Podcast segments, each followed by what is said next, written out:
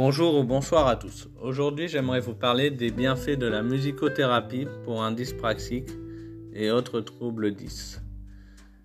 Tout d'abord, cela améliore la stimulation cérébrale ainsi que la concentration et l'attention. Une étude a été faite sur la dyslexie.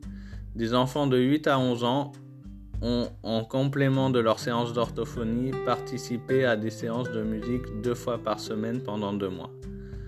Une fois la période passée, lors de la lecture d'un texte, 60% des enfants musiciens se sont tellement améliorés qu'ils sont sortis des critères de la dyslexie.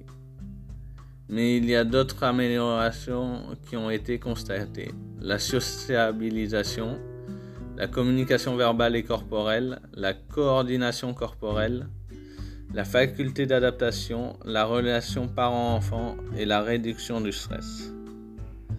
Merci de m'avoir écouté et n'oubliez pas de vous abonner pour ne pas louper les prochains podcasts. À bientôt. Au revoir.